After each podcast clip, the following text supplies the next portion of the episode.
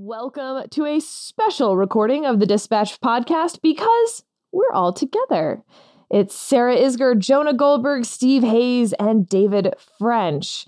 Plenty to talk about as politics heats up once again in the fall. We have Lindsey Graham introducing a 15 week national ban on abortion. Was it good politics for Republicans? And we have Florida Governor Ron DeSantis chartering two planes to drop off illegal aliens to Martha's Vineyard. A troll or just policy that makes sense? And I'm sure we'll touch on some other subjects along the way before we get to not worth your time.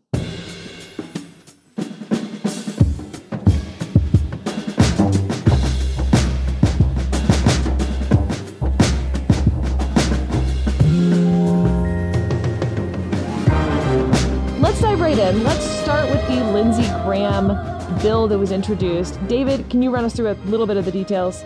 I mean, look, uh, Lindsey Graham has been introducing abortion bans. When I say abortion bans, like 20 week abortion bans, this has been a Republican policy for a long time to introduce in the Senate, uh, you know, late term abortion bans in the Senate, in the House.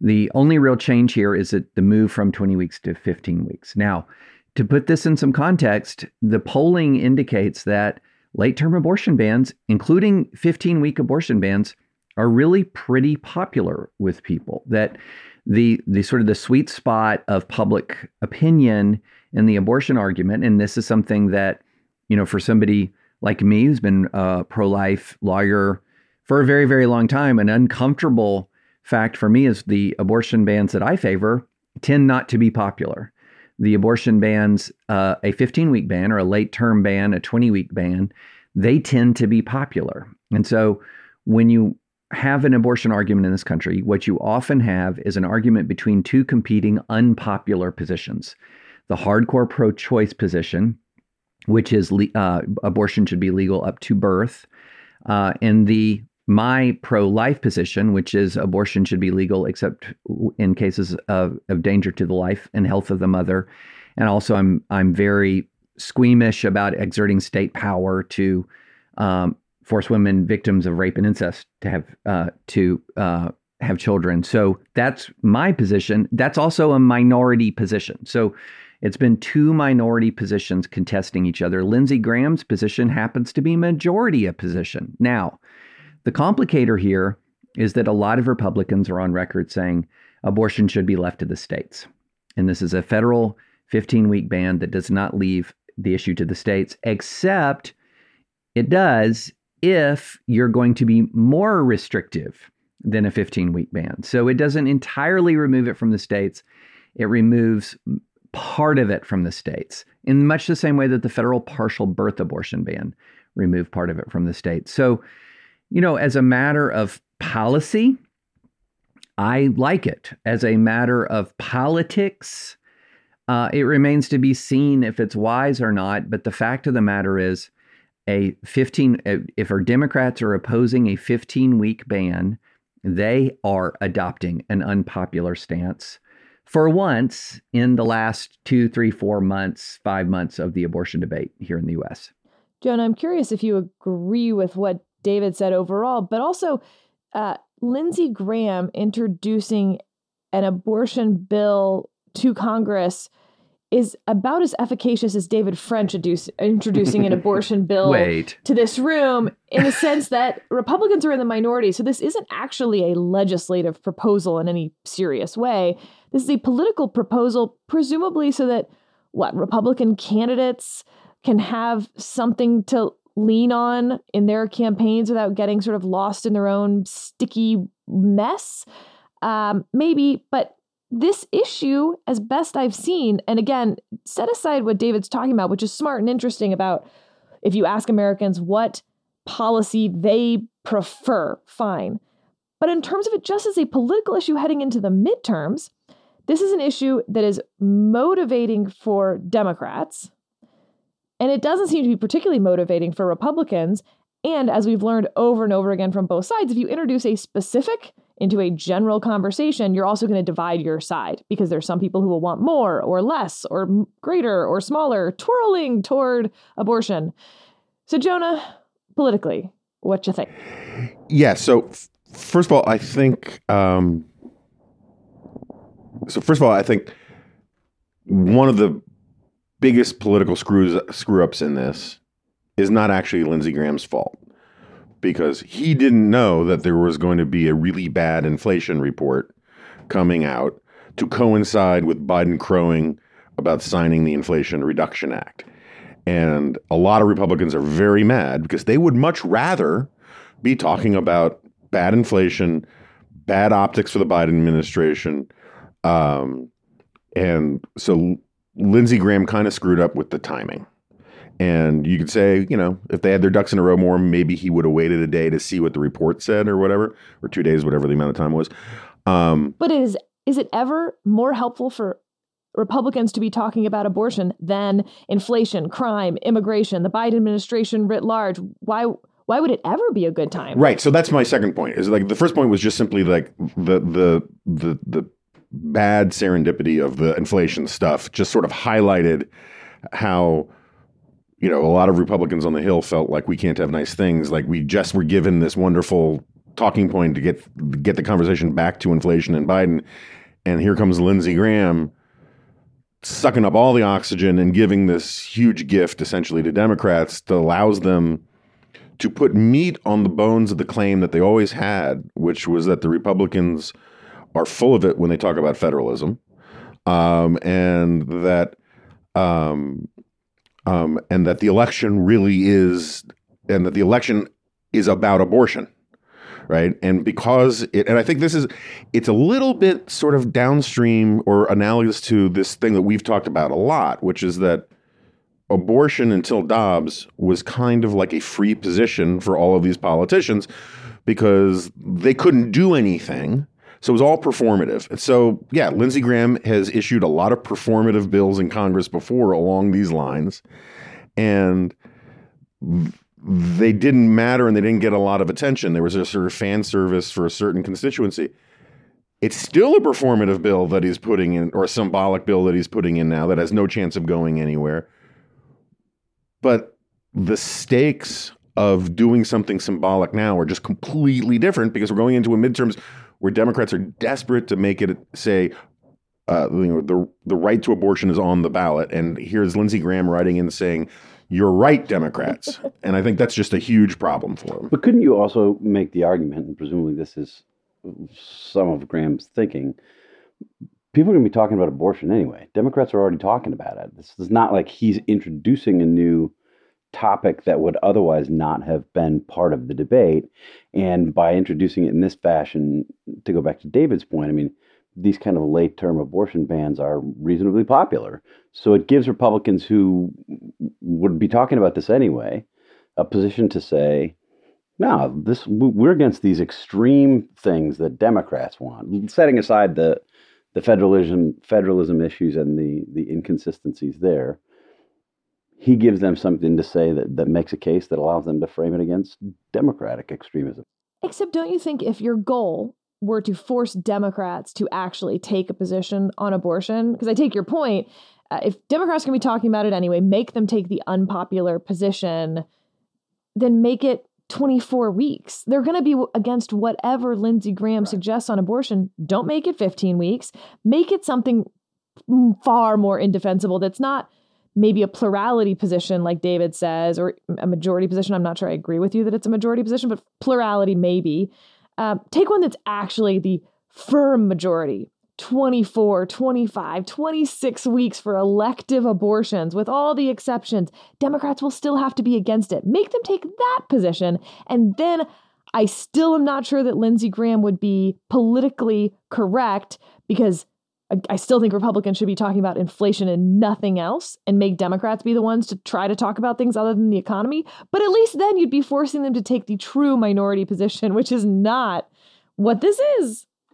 I so I think a 15 week abortion ban is a majority position, and I like it because um, was it David Shor who coined the ter- coined the term popularism? Which is distinct from He at populism. least made it popular. He made popularism popular, which my definition of popularism is advocating for popular policies that are consistent with your principles, which is different from populism, which is sort of where are their people going? I must follow them for I'm their leader. Um, whereas popularism is what are popular policies that advance and are, advance your principles and values. And to me, when you're talking about these late term abortion bans, those are popular positions that advance your positions and values and really blunt the Democratic, or at least can, not really blunt, but can at least to some degree blunt the Democratic argument that everything that re- what Republicans want to do is deeply unpopular to Americans. A majority of Americans reject and make them defend why they want to circle the wagons around late term abortions. I mean, the 15 week number is right consistent with the European uh, with with you know France, Germany. I mean, th- this is right in that neighborhood. So to for the Democrats to say it's in any way extremist, uh, I think completely misses it. So if you're going to have an argument over a specific policy, now the complicator is exactly what Jonah said because there's a lot of people on the pro-life right who say, do not ever advocate, support anything that is incremental because incrementalism consents to abortion to some degree. And so you would actually have is that if this was real, if this was more effective than me submitting it, for example, you would see that split and you'd see it come that split emerge and be pretty uh it, and with a lot of vitriol. Sarah, can I ask a question? You'll Uh, notice that Steve keeps preempting me from asking Steve a question. well, I need to I need to to probe on an assumption built into your question. You said Republicans don't want to be talking about abortion. Why would Republicans want to be talking about abortion? You argued persuasively in previous cycles that Republicans were the ones who really wanted to talk about abortion more because it was more motivating for Republicans. There were more pro life single issue voters. Is it just now established that that's flipped because we're in this post Dobbs world? so that actually was my question. So I hate you a little, but uh, I I find it to be a really interesting question because you're not only right that I said that abortion was a bigger motivator on the right than the left heading into Dobbs, but that even after the draft leaked and in the immediate aftermath of the Dobbs opinion being issued, that we just didn't have a lot of evidence that this was going to affect the election one way or the other, that it could balance it out, it could have effects, but that the effects would not uh, help or hurt one side. And, you know, in doing that, I was pointing to the Texas special election where in a uh, Democratic primary there, the last pro life Democrat won his primary against a pro choice Democrat. Like Democratic voters had a choice and they were like, no, we like the pro life guy just fine. Um, it was the it was the runoff, by the way, primary, not a special election. Um, and then we had Kansas in that ballot referendum, which was weird in several respects. Kansas is a weird state. It has a Democratic governor, but it votes Republican uh, in presidential elections. There's lots of states like that. New Hampshire has two Democratic senators, a Republican state legislature, a Republican governor, and votes Democratic in every presidential election since 2004. I mean, so there's weird flippy floppy states that we might consider blue or red that in fact are more complicated than that. Uh, ballot measures start out with status quo, probably having at least a five point, maybe 10 point head start. Yada, yada, yada. Even so, we can certainly see this big shift that happens in special elections where Democrats start winning after Dobbs, or do they start winning after gas prices come down? Uh, we see the voter registration for women tick up, which is interesting as a talking point, but won't actually really affect elections because the numbers are so actually small, like the number of humans that we're talking about when we're saying a number who are newly registering to vote. And that shift to women, while statistically significant, is just not that many actual people, but interesting. Um, and then we see Democrats answering pollsters about their most important issues and abortion skyrocketing up that list. Here's why though I'm I'm having a hard time balancing whether that's real. The democratic enthusiasm is real. The special election results are real. The abortion answer for Democrats though, and maybe this doesn't matter. I don't know that they're actually saying abortion itself is important or if it's the other way around that because enthusiasm is going up, because they feel a momentum shift, um, abortion is a stand in for a bunch of other feels, if you will. The same way that Citizens United became a stand in, the same way that on the Republican side, abortion used to be a stand in. I don't know how many of those people were genuinely pro life warriors compared to like that was a, a quick thing you could say that signaled who you were in the electorate. And a little bit of the same thing feels like it's happening on the Democratic side. So, Sarah, can I ask you another question? Yeah. You don't hate him a little bit? No, it's weird. Yeah, I. I think it's totally understandable. so here's my other question Is abortion in this context a stand in for drama? In the sense that what we have was in 2020, in many ways, an anti drama vote. A one of the things that shook Biden's uh, support has been there's been a lot of drama since he was elected, and one and and one of the most dramatic things was this incredible this incredible self-inflicted wound of this catastrophic exit from Afghanistan, which personified drama.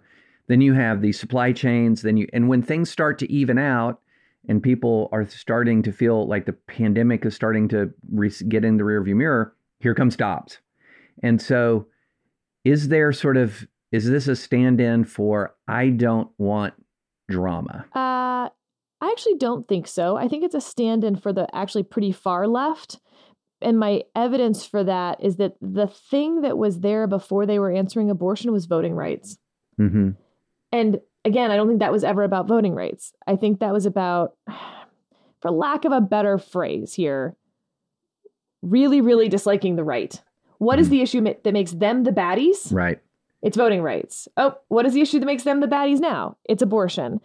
But it was never about voting rights because, again, and I covered this at some length, uh, those voter restrictions that were supposed to be Jim Crow 2.0, it just wasn't what they wanted it to be. It wasn't what they were saying it was. And this idea that, you know, Republicans just wouldn't work with them. Democrats wouldn't work with them either. They never talked to Mitt Romney. So it was never about the thing they said it was about. It was a rallying cry. And I think that's a little bit of what abortion is now. Steve, you're not out of your question. Nice try. I've got another question over. for you, Sarah. Oh my God. No, he doesn't. uh, Steve, if this election is about um, about what it looked like it was going to be in the spring, the economy, the Biden administration, versus it's about these other issues that people have a lot of feelings on, more emotional issues, I guess is a better way to say it, like economic issues versus emotion issues. How does that play out? if it's more about the economic issues, I mean, I think it. Look, the the economy's better for Joe Biden than it was in the beginning of the summer, but it's not great, right? I mean, you, you there have been a, a spate of economists in the last four or five days saying that we're looking at certainly looking at a recession or likely looking at a recession, maybe a long term recession. You've heard uh, notable investors saying that we could be looking at sort of a decade of stock market stagnancy. Um, things are not great right now. Gas prices are down and remain down. That's, I think, what people use as sort of a proxy for inflation when they think about inflation, when they talk about inflation. So, in that sense, I think it's Joe Biden is fighting on better turf today than he was in June. But I don't think those are great. So I understand the arguments from people who say, from Republicans who say, don't complicate this, make it simple, make this a referendum on Joe Biden. There is another big factor um, complicating this whole debate, and that's Donald Trump, who is much more in the news today than he was earlier in the spring, um, and gives, I think, Democrats. If, if you're if you're a Democrat and you're making a case that Democratic activists should be sure to go out and vote, and that independents or independent leaning Democrats should participate, should show up. Abortion is a pretty good argument, I think, for the reasons that you laid out. But so is Donald Trump, Say this is the Donald Trump party. He's back. Look at what he's doing. He's you know he's he's defying the Justice Department on these documents. He's making outrageous statements. He's saying the 2020 election should be rerun or he should be reinstated. This is who you have to vote against, and this party and the Republicans, they want to bring him back. That's a pretty good argument, I think, for for Democrats to make.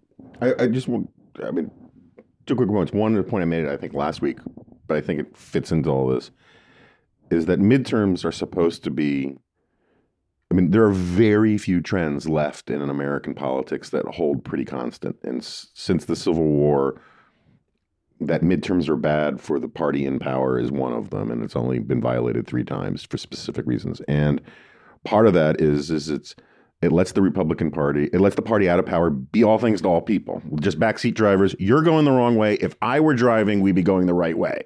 And you don't actually have to have concrete plans. You just get to nitpick and throw brickbats and all that kind of stuff. Lindsey Graham introducing, I think he's right that the Republicans really, really need something to fill up the space being filled by the most extreme people who are saying, well, of course you have to force the 10 year old girl who's raped by her uncle to bring the the child to you know to term or whatever. Like they can't because they're the ones the Democrats want to have be defining the Democratic Party. So I think he's right as a general proposition. Republican, the, the saner, more moderate, more popularist Republicans need to start saying something about abortion that helps. The problem is is that one of the reasons why I'm convinced the Repu- the Democrats are doing better and better, and I think was it Wasserman? Someone now says that they have a one in four chance of holding on to the House, um, and part of that is that because of the Trump stuff, Dobbs, the state legislatures doing all of this stuff, um, it just doesn't feel like Republicans are all that out of power and and it feels like it's a legitimate argument for Biden to say this is a choice between voting for the party of Trump and the election deniers and the abortion extremists and all that kind of stuff or us. And that's just a crappy place for the Republicans to be in, compared, particularly compared to where they were in June, um, where all the winds were blowing their their way. It was all Biden. Biden was the issue. Inflation was the issue. The economy was the issue, and through through a combination of Trump, some successes from Biden, and some post Dobbs stuff, it just now feels like we're in a parliamentary system where you're voting for one party or the other party to be in power, and that's just a bad place to be. And there's another argument I would say that Republicans can't make, and it's a limited government, size and scope of government argument. They can't point to Joe Biden and say, look at all this spending. Right. I mean, they just went along with four years of profligate spending. The, you don't hear Republicans generally making size and scope of government arguments anymore. And absent that, it's hard for them. I mean, it's interesting to me when you look at what we've seen from Joe Biden and spending, if you total this up, it's extraordinary that Republicans aren't making an argument. Like, this is sort of big government liberalism on crack. Oh my gosh, FDR redux. There's just silence on that. Well, I mean, Trump's closing argument in the Georgia Senate election was Mitch McConnell screwed it up by not voting for the fourteen hundred additional dollars per person in the U.S. I mean, uh, you know that that's absolutely true, and I think Jonah raises a good point about when you, anytime you are placed in a situation where voters are reminded that there are pla- there are times and places where the Supreme Court is the actual sort of apex predator in American politics. It really doesn't feel like Republicans are out of power, Right. and and maybe you know that's part of the Dobbs stand-in is who really is out of power right now, who really is in power.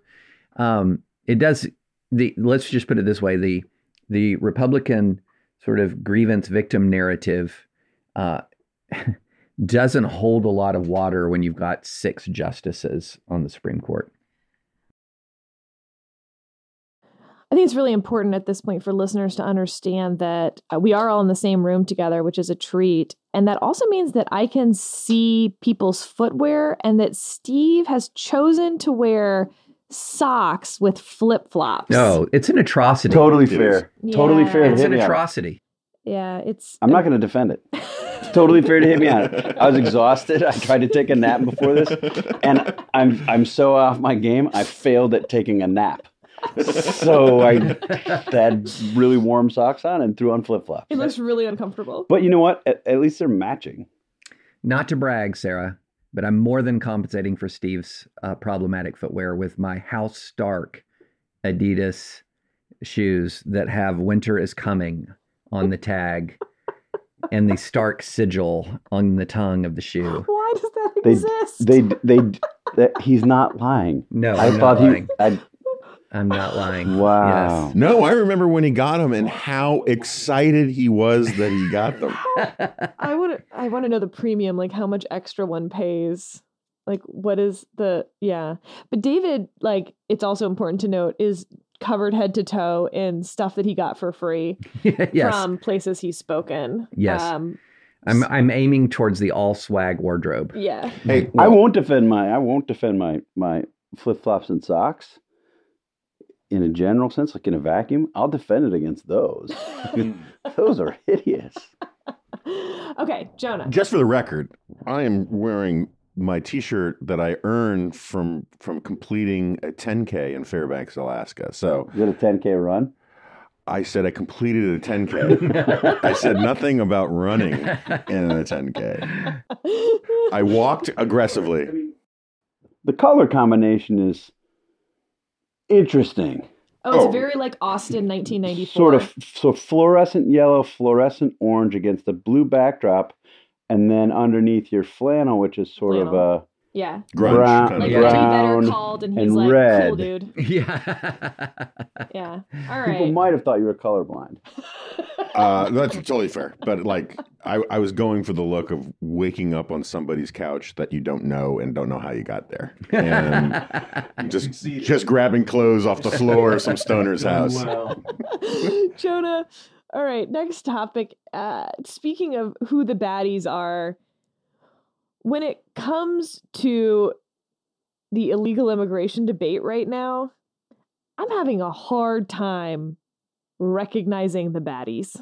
Um, As in, I will flip that around. No, I'm having a hard time recognizing the goodies. yeah, yeah, sorry. Baddies implies, I mean, who are the bad guys compared to who are the good guys? Like, I Right. don't know. Everyone looks like a bad guy right now. Right. Yeah. No, I agree. I, I, I, I struggle with this because on the one hand, I hate trollish stunts, right, in politics. Um, um, on the other hand, it is just simply, and let, us put it this way. I also think it is just a general proposition using poor, desperate people as props in a political stunt is immoral on some level. Okay. I mean, at the same time, I totally get where the where the supporters of Greg Abbott or of, of um, Ron DeSantis say, well, wait a second. Democrats have been using waves and waves of of illegal immigrants or refugees, whatever term we're supposed to be using, um, as props for for their politics for years, and now we're just playing the same game. And they're right on the substance. I got to say, I don't like it, but intellectual honesty compels me to just say that, like, if you've been running a sanctuary, if you've been virtue signaling that you that your that your city of Chicago, which was Mayor Lightfoot and or New York City under under Adams, that you've been preening about, unlike those retrograde troglodytes down in Texas, we're a sanctuary city. Everyone's welcome. We won't work with ICE. We won't check people's papers. And then because a Republican sends a bunch of refugees who volunteered, these weren't compelled, right, to your city, and you were saying that I think was it Hillary Clinton? Someone said that this is literally human trafficking, and this idea that like these these cities or Martha's Vineyard, which is the latest thing, which is like upped the stunt trollishness to to eleven. Um, to say that this is outrageous, this is a humanitarian crisis. The mayor of DC called, begged for the National Guard to be sent in. And imagine living in a border town in Texas, listening to these people bleat about the inhumanity of sending literally handfuls, statistically speaking, compared to what is going on in Texas and Arizona, handfuls of people to these cities that have been proclaiming for years that people in Texas are monsters for complaining about tens of thousands of people coming in. Um, uh, that they're monsters for sending dozens of people to places that have been saying for years that they're welcome. It's so it's it's like a pox on all their houses as far as I'm concerned. It's just a mess. I think David the part that bothers me the most as a Texan is I would say insinuation, but it's not an insinuation. It's explicitly stated that uh, the people in Texas who are not welcoming tens of thousands of of people into their towns and feel overwhelmed that they're racist in towns that are 80 plus percent Hispanic. Mm-hmm. This isn't about race in Texas. Texas has welcomed hundreds of thousands, millions of immigrants maybe more than any other state in the history of the country. Has. There are like ninth generation Mexican American families in Texas, of right? Course. Yeah, right. well, and in fairness, like some of them were there They're first. first. right? Yeah, fair, fair, true. uh, some Texians might Mm-hmm. have some thoughts on all of this. Um, Texians, by the way, different than Texans. Worth a little historical note there, but. Uh, uh, that that part I think is also to Jonah's point incredibly frustrating when you're listening to Eric Adams um, realize that these quote unquote waves of people being sent, and again, we're talking dozens, um, are going to quote affect healthcare in the city, education in the city. Oh, really? Oh, you think it might? Huh. I wonder what's been happening in in again these border towns um, that you hear from these folks, and it's it's so frustrating because they they are the first line. They recognize the humanitarian crisis that it is. And also because it's been going on so long, they're exhausted and there's no help coming and they don't know what to do. And they're saying there are there are dead bodies. Um, people are killing their dogs to eat potentially. And and there's no help. And then and then both sides using this as a political narrative with no actual intention of doing anything to help either the people coming across the border, who, again, I think you can make an argument they're not the good guys either.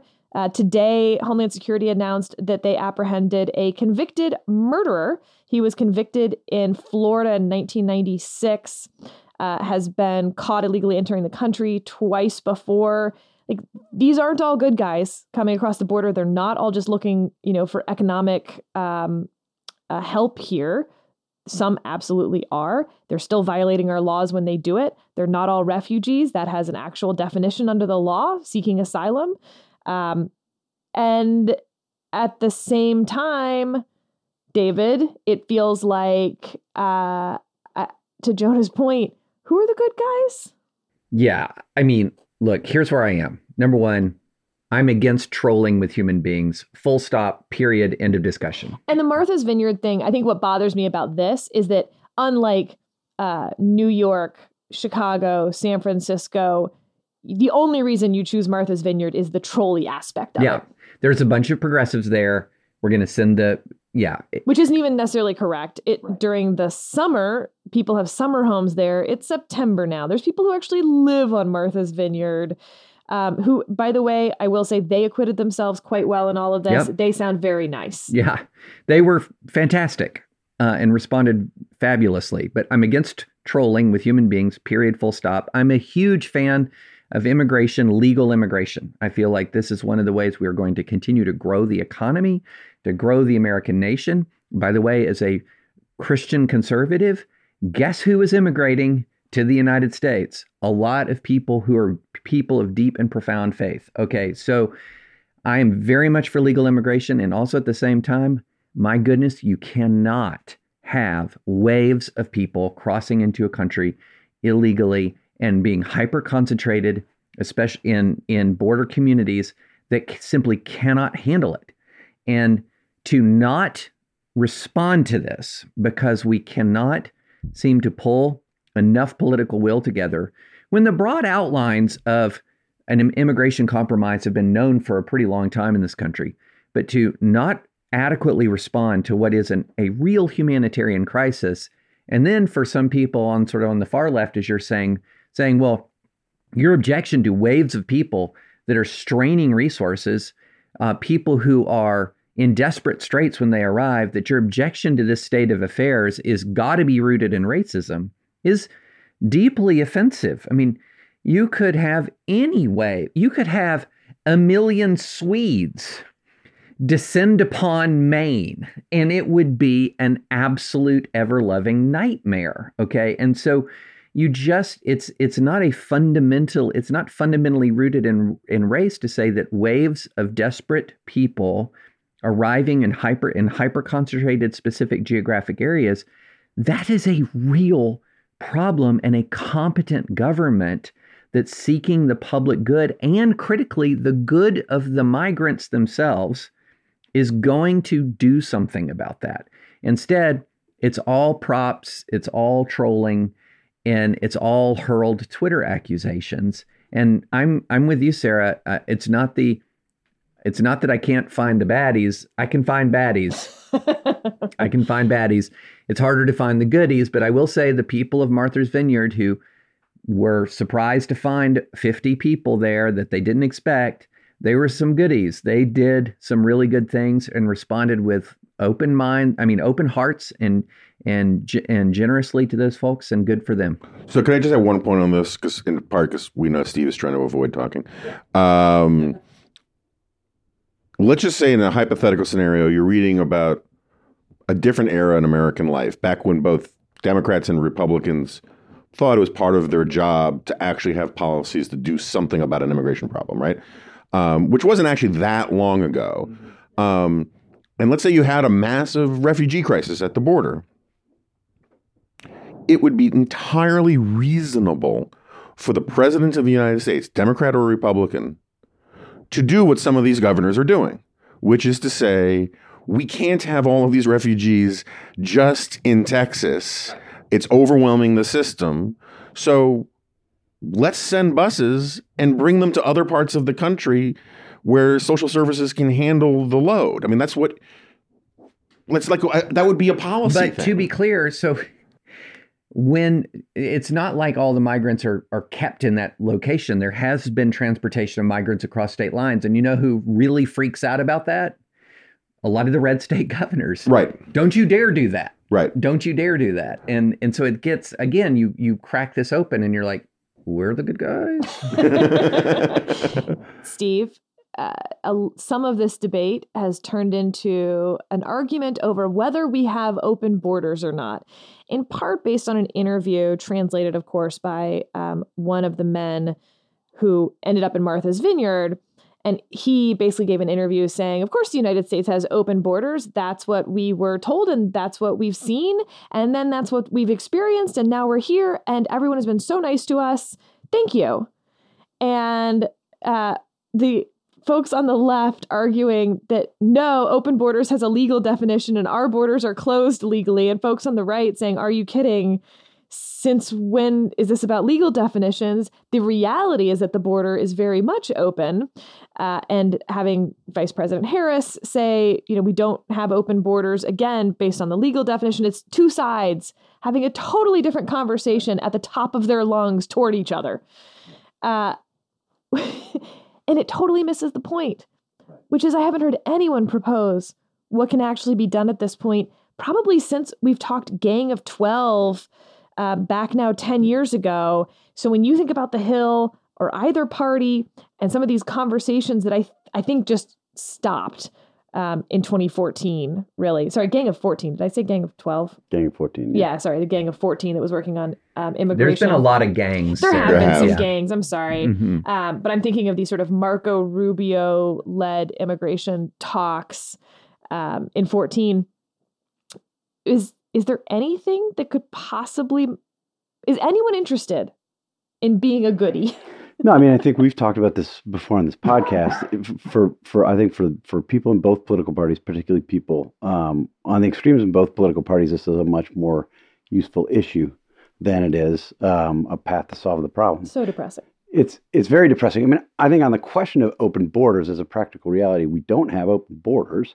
You can read stories on the daily about how many apprehensions there have been at the borders. If we had open borders, we wouldn't have apprehensions. So, but I take the point of people who who make that case, and certainly it's You can say we fair. have overwhelmed borders. Yeah, un- unque- unquestionably, and and I think that the criticism of the Biden administration on this is entirely legitimate and probably should be coming from more than just Republicans. I mean, it's been almost two years. Remember, they came in and, and they were asked about this repeatedly throughout the the closing months of the campaign, the 2020 campaign, and then in particular, this was a big issue during the transition period, and Joe Biden and, and Jake Sullivan and, and others were asked questions, specific questions about what they were going to do. And they were going to, you know, the answers varied, of course, but they were going to try to address the the inflow, but also address the root causes. Where's the evidence they've been successful on any of it? The problem is every bit as bad today as it was two years ago. And if you judge them by their results, they have failed and failed miserably. Well, one interesting point on that is that if you just look at the border and the numbers, I think that case uh, makes itself. However, if you dig in a little further on who is coming to the border, it does change over time. And unless you have a super nuanced conversation about what's happening, you can miss that. So, obviously, I think a lot of people still believe that we are dealing with Mexicans um, leaving their country to try to go over the border. Largely all male, things like that. That has not been the case now for a decade plus. We then enter into the sort of Northern Triangle era where there's a lot of violence going on in those three countries. And we're seeing then a lot more families, still obviously majority young men looking for work, but a lot more women and children all of a sudden, or women by themselves. The cartels doing that work for you know anywhere from $3,000 to ten thousand dollars a person, making huge sums of money, undermining the governments in Mexico, causing enormous violence uh, on both sides of the border, frankly, and fueling all new drug cartel wars as they turn more to humans than drugs. Fun times. We are actually moving past that era now. It's not really the Northern Triangle countries predominating the way that it was even just four or five years ago. It's why we're seeing more Venezuelan, um, uh, just more diversity as a whole. And so when we think about the root cause issue, which the administration has tried to emphasize several times, that they're looking at fixing those root causes. This is what Vice President Harris is supposed to be doing. Um, it's a little bit of whack a mole, right? Unless you're going to say that the whole world's economy has been fixed. But they haven't solved the Northern Triangle problem. I mean, it's it that is still a huge part of this entire problem. And while it's true that we've added more, I mean, Venezuelans are the things that that we we hear about most. That's what they said they were going to address, and they haven't done it, or they haven't solved the problem anyway. With the diversification of who's coming to the border, which I think is driven by this um, incentive problem, that if your friends got through, if the cartels are telling you people are getting through, and if it's a three for one deal, you pay ten thousand dollars and you get three tries um, that they'll help you to enter the country. Um, yeah, there's going to be a lot more people taking you up on that deal. And then to David's point about legal immigration, I mean, my God, this just even if you wanted to increase the number of legal immigrants to the current number of illegal entrants. Mm-hmm. This isn't the way that you would do it. No. It's incredibly dangerous. It's incredibly unfair. Um, and it's not for the people here looking for a better economic life. That's not the way they should be coming either. We should already have, you know, where they're going to be, who their family is going to be, or sponsoring them, or that we know we need plumbers uh, in Dubuque. So all everyone with plumbing skills go to Dubuque. We're doing none of that. Instead, it's an overwhelmed border and a legal immigration system that now nobody seems to be in favor of, Democrats or Republicans.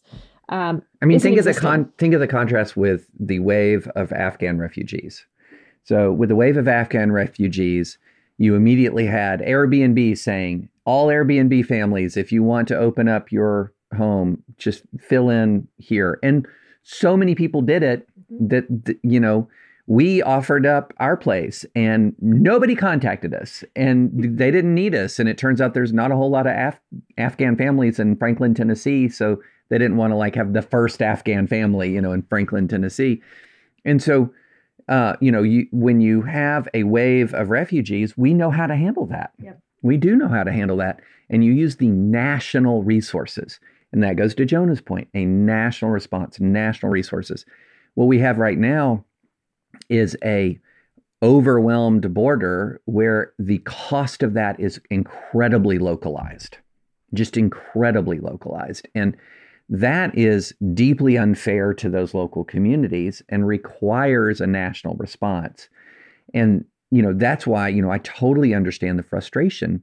But as with so many things frustration does not justify immorality you do not troll with people I agree you don't troll with people, but I mean, I heard some remarks from Governor DeSantis.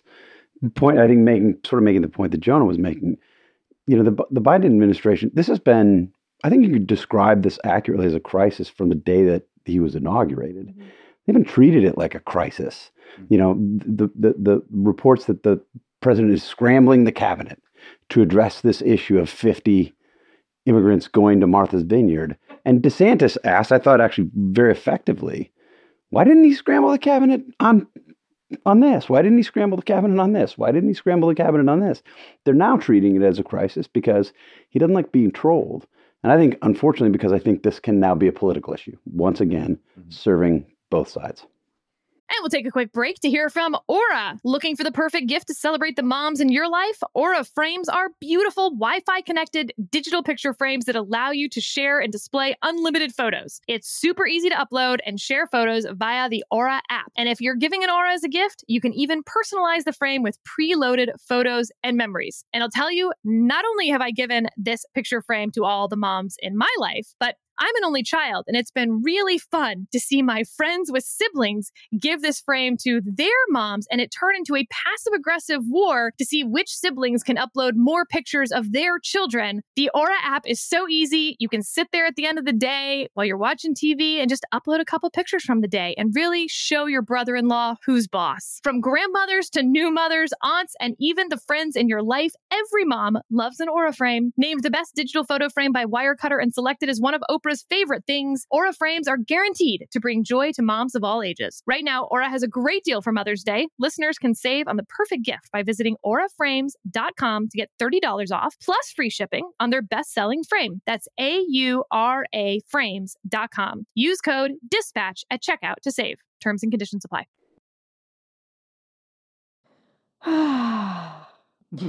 uh, lightning round. What has been the best part of having the dispatch staff together for this retreat? Steve, as our fearless leader, we've been a COVID startup in so many ways. Uh, we did start a little before COVID, but this is like the first time that we're even meeting some of each other Yeah. face to face. A lot of people, yeah. Yeah. Yeah, I mean, I, I, I don't know. I, I don't. I won't go on and on. I get. I'm pretty fired up about what we've done here. I think it's been a pretty good few days. Um, we've tried to limit the time in actual meetings pretty severely. So I think it's a total of four and a half hours or something over spread over four days. Uh, we did it on a purpose because we wanted everybody to be able to spend time and talk to one another and and have the kinds of conversations that we would have in formal structured meetings in informal, less structured meetings, and with more alcohol. And with and with more alcohol and probably more Consumed productively. completely in moderation at all times. That's right. Um, that would be my that would be my short. Uh, It's the. I mean, it's, it's a it's a fine answer, but uh, the correct answer is all of the babies. Oh, Oh, yeah. We got so many dispatch babies here, um, and you didn't even bring the brisket. It's true. um, who could have kind of like dominated like the prison yard of babies Yeah. um, in a way. And, uh, but um, like Steve and I, from the beginning of the dispatch, when we were asked by Valerie, and, you know, we were trying to figure out what our like parental leave kind of policy was, was like we, and we were trying to hire people. We, we just say, look, our basic position is we're pro baby and um, and it's just been a lot of fun to have all the babies all over the place. This this weekend really needed the flagship toddlers from the flagship uh, podcast. And neither are here. Neither are here. I know. No. Lila and Brisket both missing. Um, fun fact, Steve, I don't know if you remember this, but before you hired me, I told you that I was pregnant. I was still like very morning sick, and I actually put off my start date until my morning sickness passed. Because I was like, I don't know that it's my best foot forward to be nauseous every day for this podcast. Um, and that was sort of the leading edge of the babies. And then The baby just- wave. Well, the baby wave came. Yeah. Uh, it has been really fun to meet all the babies. So I have an answer. Yeah. So I will never forget walking into a borrowed conference room in AEI uh, to meet the initial dispatch staff. And I think there was maybe five of us or six of us in Yeah. that room. And then walking into this conference room with almost everyone, not everyone, and it was 30-ish people. I mean, that's that's a very quantifiable measure of our growth. And then also running into uh, a friend who y'all will get to know quickly. That's true. We were maybe going to even have him join this podcast. I know. We can't we can't go too far because th- then this would become an announcement. and We're not going to do No, an- we're not we're not going to do an announcement. But I will say I will say one of the best things when David French joined us was that we didn't do any internal staff announcement. He just popped up in Slack one day, and Andrew Egger saw, you know, it was like David French has joined the conversation, and Andrew Egger said, "Wait, David French is here." and I, I, without giving too much away, I will just say something very similar happened uh, this weekend, except the person was actually in person, In person. in, in the flesh. Yeah. Uh, well, this has been really fun. Anything we're missing? I mean, we're sitting here together. We can talk about anything we want. David wanted to talk about Ukraine, but we're not we're not throwing the car in I reverse ignore now. him every I time. know it I was know. it was It was really shocking. remarkable. It was like, he really wasn't shocking. there. Yeah. It was Yeah. I was it was like nothing no sound was coming out of my mouth. Yeah. Um, no, I mean I think that, I mean this was fun.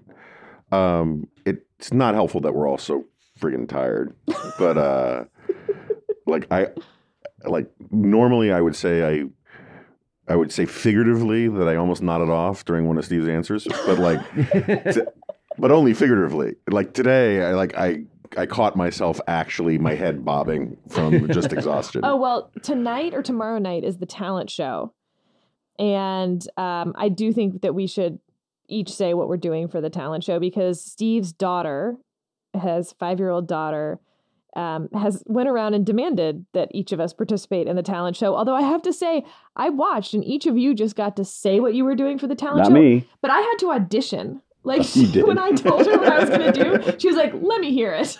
well, I gave her I gave her like three different answers, and she said, "No, you're going to be doing a cartwheel." so apparently, I'm going to be. Steve offered to do a round off, and she said no. And I was like, "Wait, wait, let's uh, let's put that to a vote." I feel like I'd like to see that round I'll be attempting a cartwheel, no video, please. Uh, we'll see about that. Yeah, the the I want to know what happens to your equity in the company after you try to do a cartwheel, because I'm putting money down now that it will not remotely look like a cartwheel. I, I don't know what I don't know what you're planning on doing, what what Houdini like clever thing, but like I'll let me put it this way: the only person less capable of doing a cartwheel at this entire thing is me and like I'm so incapable. Like so, even if you're half as incapable of doing a cartwheel as I am, you're still completely incapable. You might as well levitate. Jonah, Let, what let the record doing? show I've made no claims about being No. able to do it. I mean, I was Uh-huh. there. He was just assigned cartwheel. I offered to do several other things, and she just said cartwheel. But you, is you I could have sworn you told me that you were going to do a cartwheel, and I just was like, I'm waiting to see how you. It depends on the meaning of cartwheel. Jonah, what's your performance going to be? I have your- no idea. Like I kept telling Nora, I have to think about it because I really don't have a lot of like performance related skills that work on a a lot of little kids and skills. grown up. I mean, like I don't. It's getting the caveats are making it. Yeah, so like I don't know. I have no freaking clue what I'm going to do. I mean, um, David, What's the um classic operatic vocal performance from Luciano Pavarotti, Nessun Dorma. I'm going to sing that a cappella. Okay. That's, that sounds great. okay, so I'll tell you what I told Nora, which is then why I had to audition. I told her that I was going to do a screech owl impression, Really? and Ooh. I think that the word screech, she she was very hesitant to let me do it. Yeah, Did you, did you audition? I did audition. I auditioned with both my screech owl and my barred owl, um, and I think she was favorably. Can we get a preview? No, I don't have to wait for the talent show. This, this this is all about the sizzle, not the steak. The best is I think we can we can we cut Jonah's answer and just keep that so that we can just drop it in every once in a while. I have no performance based skills. just like drop that in. We're reaching the banter phase of a podcast where people are wanting to throw their iPhones. Yeah, Yeah, no, yeah. pretty much. And with that- nobody's nobody's listening here Yeah. anymore, right? Thank you for joining this special episode of the Dispatch podcast where we're together and asleep at the same time. And we will talk to you next week. I can type double spaced in front of everybody.